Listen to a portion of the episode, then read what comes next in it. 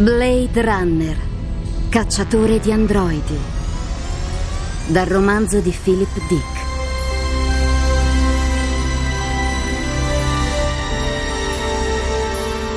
Di Armando Traverso.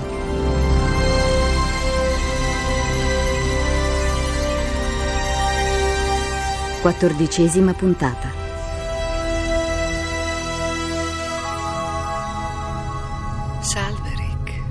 Possiamo fare due chiacchiere? Ti ascolto. Ho richiamato come mi avevi detto di fare se avessi avuto bisogno di aiuto. Sì, ricordo.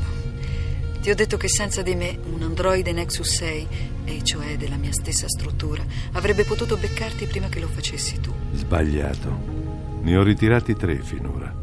Ma adesso per andare avanti ho bisogno del tuo aiuto. Vieni a San Francisco.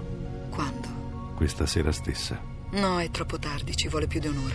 Devo prendere gli altri tre entro stasera. Tre? Sì, degli otto iniziali sono rimasti solo tre androidi. Un gran bel lavoro, agente Decker. Eppure dal tono di voce sembra proprio che tu abbia avuto una giornata terribile. Già, è così. Se non vieni stasera dovrò fare il lavoro da solo e temo di non farcela. Per darmi un po' di forza con i soldi delle taglie mi sono comprato una capra, ma non è bastato. Una capra. Le capre puzzano. Voi umani a volte siete davvero così curiosi. Ho provato anche la fusione empatica con Mercer. Quella roba che fate voi quando vi attaccate alle maniglie di quella strana scatola per condividere insieme un'esperienza spirituale con... Wilbur Mercer. Ma non è servito. Non è servito a niente. Sembri molto stanco, Rick. È per questo che ho bisogno del tuo aiuto, Rachel. Bene, grazie. Ma per stasera non ce la faccio. Cos'è la tua vendetta da androide? Perché ho scoperto la tua vera natura artificiale con il test? Beh, allora addio, Rachel. Aspetta. Dimmi cosa vuoi veramente da me. Che ti aiuti a ritirare i tre androidi rimasti o che ti convinca a lasciar perdere? Dai, vieni. Prenderemo in affitto una stanza d'albergo. Perché?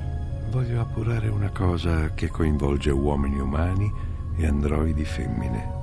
Dove vuoi che ci vediamo? Al St. Francis Hotel.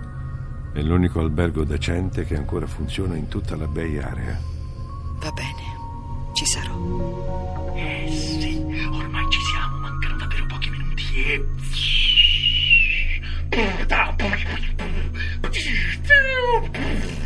La più grande rivelazione dopo l'ultima guerra vi investirà tutti come un treno in corsa.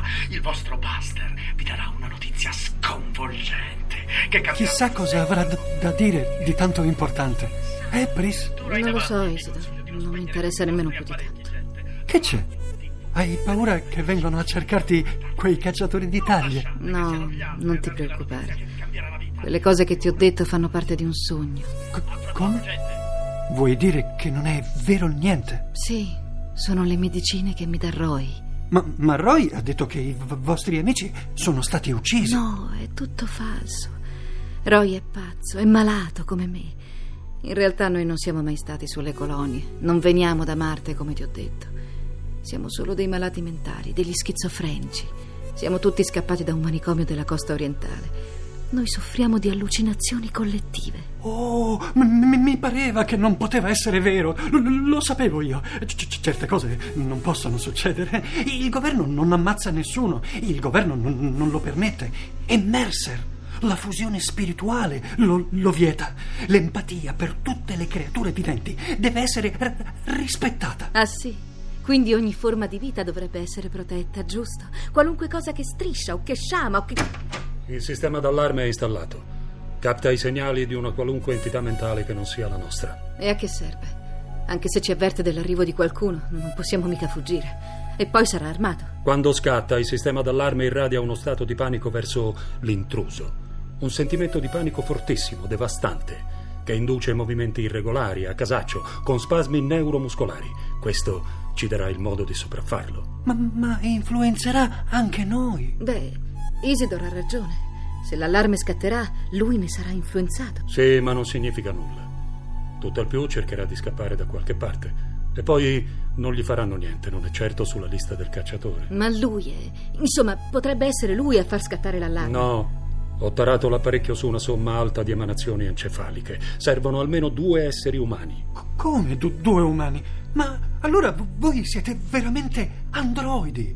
N- non siete schizofrenici? Non dovevo usare la parola umano, ho sbagliato. Sì, siamo degli androidi, Isidor. Quello che ti avevo detto prima che arrivassero Roy e Irmgard è tutto vero. Siamo davvero scappati da Marte e per farlo, beh, puoi immaginare cosa abbiamo fatto. A me n- n- non importa nulla. Io sono uno speciale. Un, un cervello di, di gallina, come qualche volta mi chiami tu. Eh, Pris? Gli uomini non trattano bene neanche me. Sapete che io non po- posso emigrare. Marte non ti piacerebbe, Isidor. Sai, mi domandavo come facevi a non capire che io fossi un androide. E poi con l'arrivo di Roy e Irmgard pensavo che tu, insomma, che avresti scoperto chi siamo veramente. Voglio dire, non notavi una certa differenza. Questo è quello che ci ha salvato sino ad ora, Pris. Quello che ha salvato te e ha salvato noi. La paura che gli umani ci riconoscessero. Max, Garland e Luba erano convinti di poter essere scambiati per umani. È questo che alla fine li ha traditi. Oh, s- secondo me vo- voi siete degli esseri superiori. Io, io vorrei avere una personalità come la vostra. Così non sarei più un cervello di, di gallina. Isidor, tu ti rendi conto che se ci denunci guadagnerai un sacco di soldi? Io non lo farò mai. Non so se possiamo fidarci. Che ne dici, Irmgard? Beh, secondo me non dovremmo preoccuparci del signor Isidor. Gli umani non trattano molto bene neanche lui, come ci ha appena detto. Per questo è solidale con noi. Io gli credo. Quello che abbiamo fatto su Marte per venire qui a lui non interessa. In qualche modo ci ammira, ci stima. Se fosse un androide ci avrebbe già denunciato, su questo non c'è dubbio. Sono ammirato e persino sorpreso. Abbiamo trovato un amico. Ma forse dovremmo ucciderlo. Così non avremo più il dubbio che possa all'improvviso cambiare idea su di noi. No, non sono d'accordo. Non corriamo alcun pericolo. Sono d'accordo con Pris. In fondo Isidor è un uomo davvero Speciale.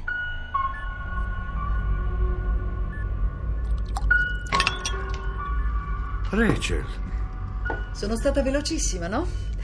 Carina questa stanza. Avevi ragione, è ancora un buon albergo. Che stavi facendo? leggevo le informazioni sugli androidi che devo ritirare. C'è una coppia, Roy e Irmgard Betty. La donna è attraente, lui sembra una macchina da guerra. Cosa facevano su Marte? Sembra che lui facesse il farmacista e che lei si occupasse di cosmetici. Quel Roy è il leader, vero? Il rapporto dice che è stato lui a proporre la fuga al gruppo degli androidi.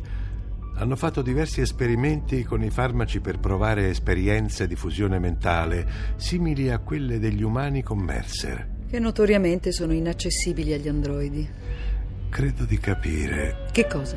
il modo di agire di Roy. È come se cercasse una forma di sacralità per la loro vita, una sorta di aspirazione religiosa per la vita degli androidi, un tentativo di appartenenza spirituale, come se volessero cercare di provare qualcosa che gli è impedito da un difetto di fabbricazione deliberatamente indotto. Che cosa stai bevendo? Porcheria. Tieni. Ho portato dell'ottimo bourbon. Questo Roy è l'osso più duro, quello che ha organizzato il gruppo, che ha teorizzato e sostenuto il progetto di fuga da Marte. Non sarà facile ritirarlo. Sai dove si trovano? Ho un indirizzo. È un condap di periferia. Probabilmente un vecchio edificio disabitato dove vivono al massimo un paio di cervelli di gallina. Cervelli di gallina. Che buffo modo per chiamare la gente che ha il cervello bruciato dalla polvere radioattiva. Devo fare il lavoro entro stasera. Vediamo le informazioni sugli altri androidi che devi ritirare. Eh, sono femmine, una come ti ho detto si chiama Irmgard Betty ed è la compagna di Roy e l'altra che non ho ancora visto si chiama Briss, Briss Stratton. Tieni, da un'occhiata al profilo nelle veline. Merda. Che succede? Beh, penso che questa Pris ti sorprenderà. O magari invece non te ne frega niente. Non capisco che stai dicendo. Lascia perdere. Apri il bourbon, vale una fortuna. Non è roba sintetica, è di prima della guerra. Un distillato di autentico mais fermentato, capisci? Coraggio, Rachel. Dimmi che cos'hai. Beh, al videotelefono, quando mi hai chiamato dalla tua aeromobile, mi hai detto che se fossi venuta ci saremmo dedicati a una cosa che riguarda gli umani maschi e gli androidi di tipo femminile. Allora non perderei tempo. Dimmi cosa ti ha sconvolto. Te lo leggo in faccia. L'ultima, l'ultima androide femmina che mi hai fatto vedere, quella Pris. È del mio stesso modello. Magari ha un altro taglio di capelli e forse si veste in maniera diversa, ma quando la vedrai...